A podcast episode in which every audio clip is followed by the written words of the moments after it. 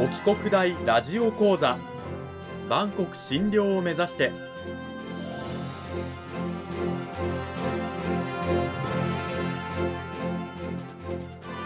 番組タイトルにある万国診療とは世界の架け橋を意味する言葉です。この番組はアジアの十字路に位置するここ沖縄にある沖縄国際大学で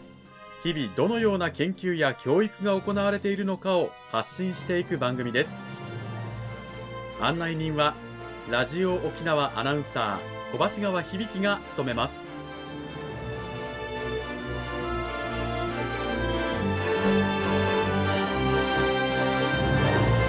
この番組は沖縄国際大学の提供でお送りします。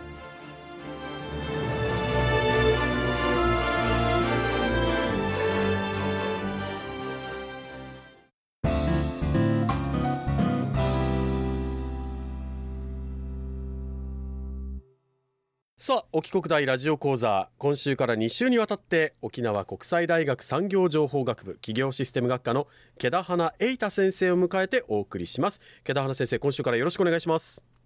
はいよろしくお願いします。さあ内容に入っていく前にまずはあの毛田花先生、えー、自己紹介をよろしくお願いします。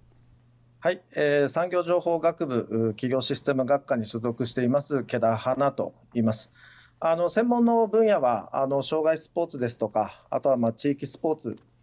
などをまあ研究してるんですけど、まあ、その中で特にあのスポーツをまあする人たちがどういう環境でまあスポーツをやっていくのか、あのより多くの人たちがスポーツに携われるようなあ仕組みってどういうものなのかというものをまあ特に研究をしています。あと最近ではあの沖縄はあの観光がリーディング産業ということもあって、スポーツツーリズムの研究であったりとか、うん、あそういったまあちょっと幅広く皆さんのイメージする、まあ、スポーツのトレーニングとか、うん、あのそういったものではない分野で、まあ、あの社会の中でスポーツっていうのがどういうふうに関わっているのかっていうのを研究しています。なるほどあと、まあ、授業に関してもあのそれに関連するような話を講義の中で、えー、しています。うんあの毛田花先生はねあのスポーツが専門分野ということであの見た目もねすごくシュッとしていらっしゃいますけどもスポーツマンという感じで。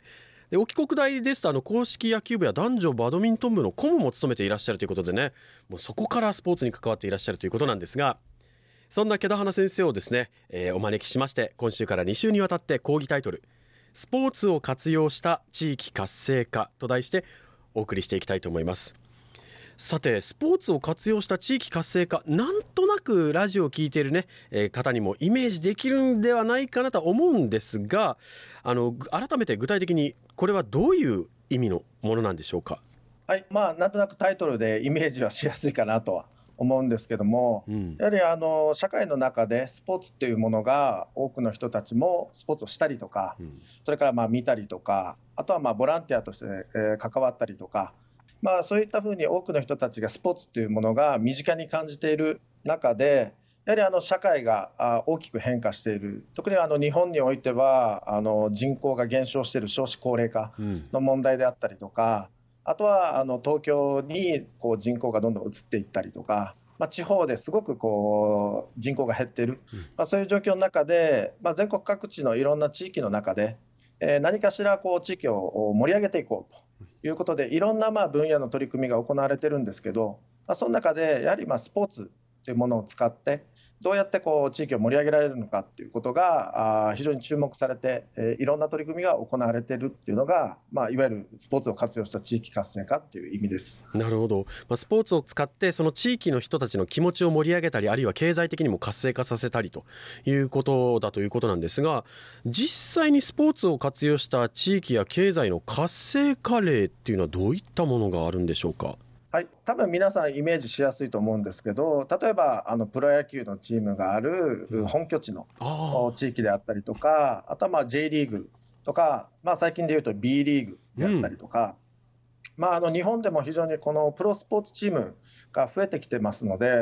やはりその地域の中で、えーまあ、プロチームが活躍することによって多くの人たちがスタジアムとかアリーナに集まってみんなで盛り上がってチームの、まあ、試合の結果でも一喜一憂したりとか、うん、でなおかつその地域の人たち、まあ、ファンの人たちも含めて地域の人たちがそのチームの存在っていうものによって地域に対する愛着が湧いてきたりとか、うん、でそれからまあそういったチームが増えていくことによって、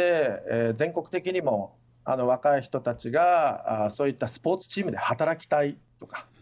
そういったまああのスポーツのマネジメントっていう分野に興味を持っている若い人たちも増えています。うん、でそれからあのそういったプロチームだけではなくて、えー、実際に試合するときには試合が終わっ、えー、周りの飲食店であったりとか、うん、まあ、そういったところにみんな試合が終わってその試合の話をでみんなで盛り上がるとか、うん、そういったふうに周りのいろんな分野業種の人たちも関わってその地域全体が盛り上がっていくっていうのは皆さんなんとなくイメージしやすいのかなというふうに思います。うん、やっぱりこうこの10年ぐらいで昔はこうスポーツプロスポーツといえば野球サッカーぐらいだったと思うんですが、まあ、バスケとか、まあ、バレーとか卓球とかいろんなプロスポーツがどんどん注目されるようになってきてで結果そういったチームがある拠点が盛り上がるとかあるいはキャンプにね訪れてきた地域が盛り上がるとかありますしあとはマラソンイベントとかもそうですよね。うん。そうですね。あの例えば日本で一番大きなあのマラソン大会というと東京マラソンであったりとか、うん、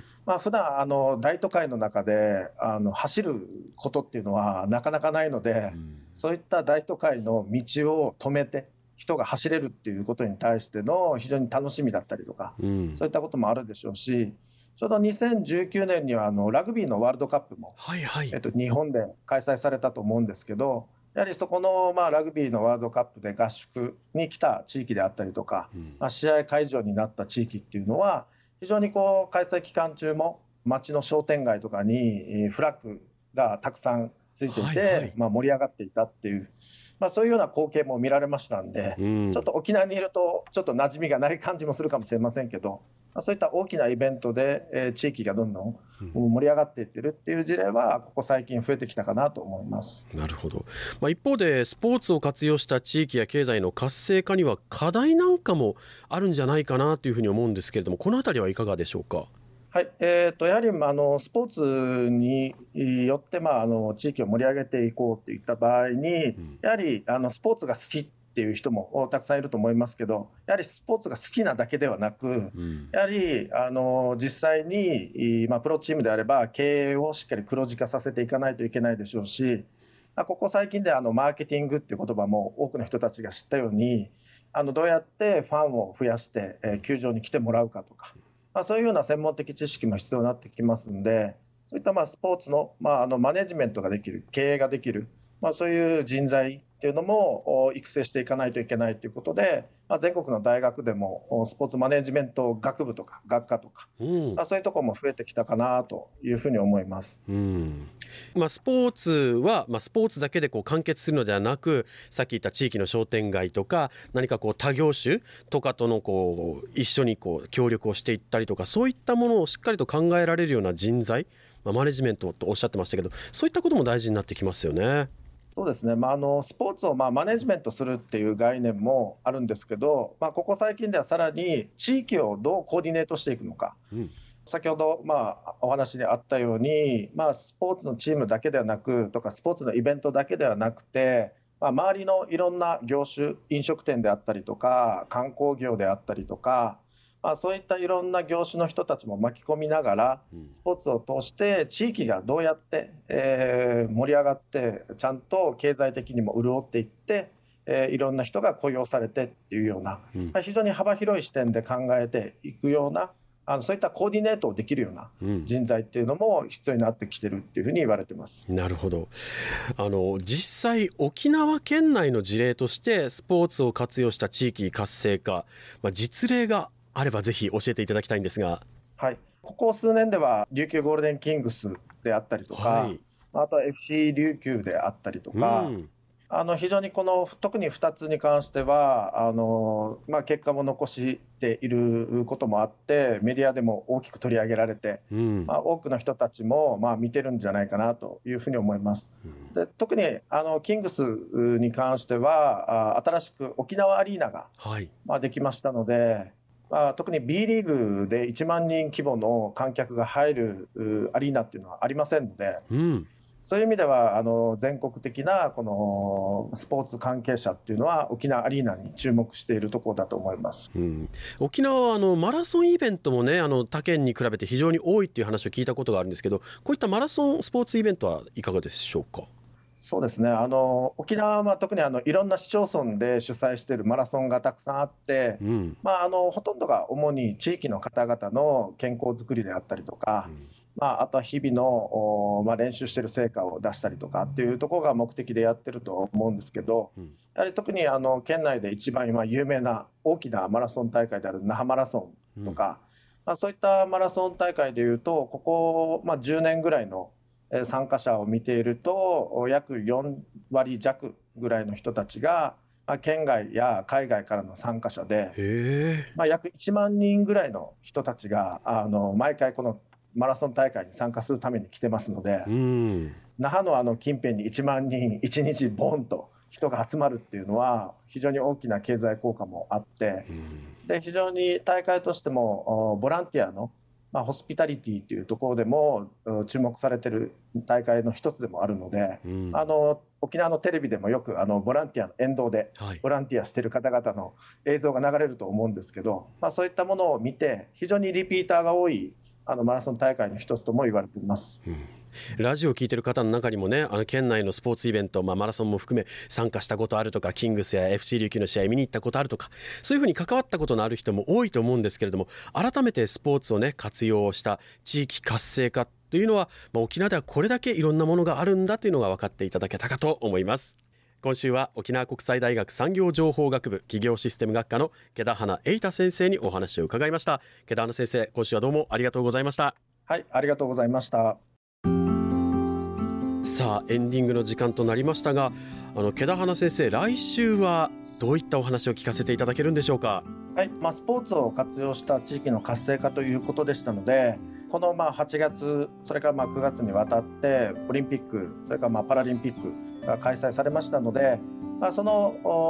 オリンピック・パラリンピックを通して、特にそういった大きなスポーツイベントっていうのは非常にこう地域に大きな影響を与えるというふうに言われてますので、うん、そういったオリンピック・パラリンピックっていうのがどういうふうに地域の活性化に関わっているのかというようなお話をしたいと思います。来週も皆さんぜひ聞いてください。毛田花先生来週もまたよろしくお願いします。はいよろしくお願いします